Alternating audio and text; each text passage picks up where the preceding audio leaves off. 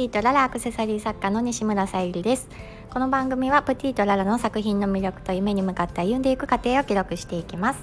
はい、今日はちょっとまだタイトルを決めてないまま発信をさせてもらってます。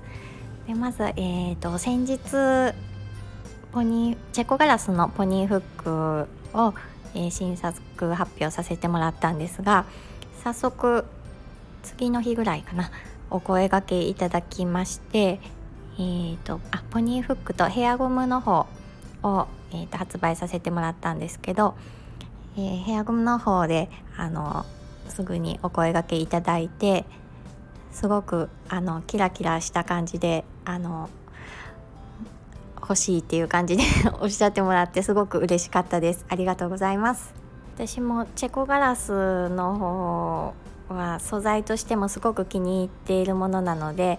共感いただけたようですごく嬉しかったです。で今回も、えー、チェコガラスになるんですけども今度はお花柄の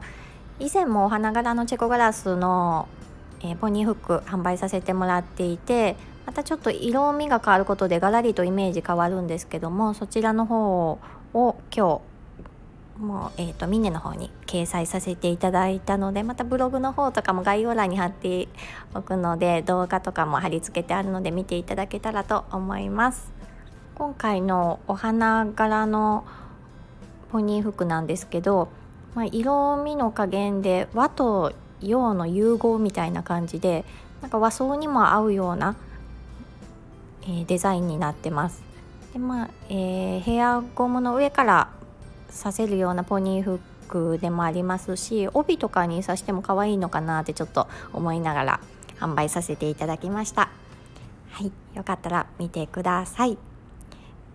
で以前からちょっとあの気になっていたというか考えていたことなんですけど、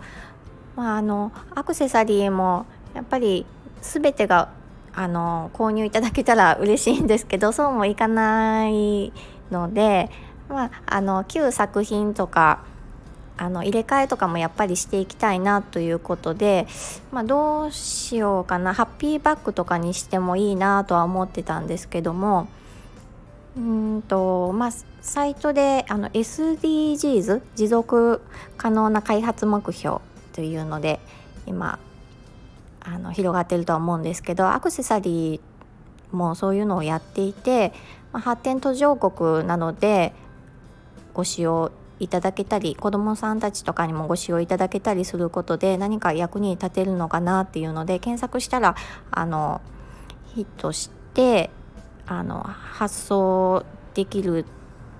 のでそちらに参加しようかなと思いました。まあ、あの配送料金はもちろんこちらの負担でかかるんですけども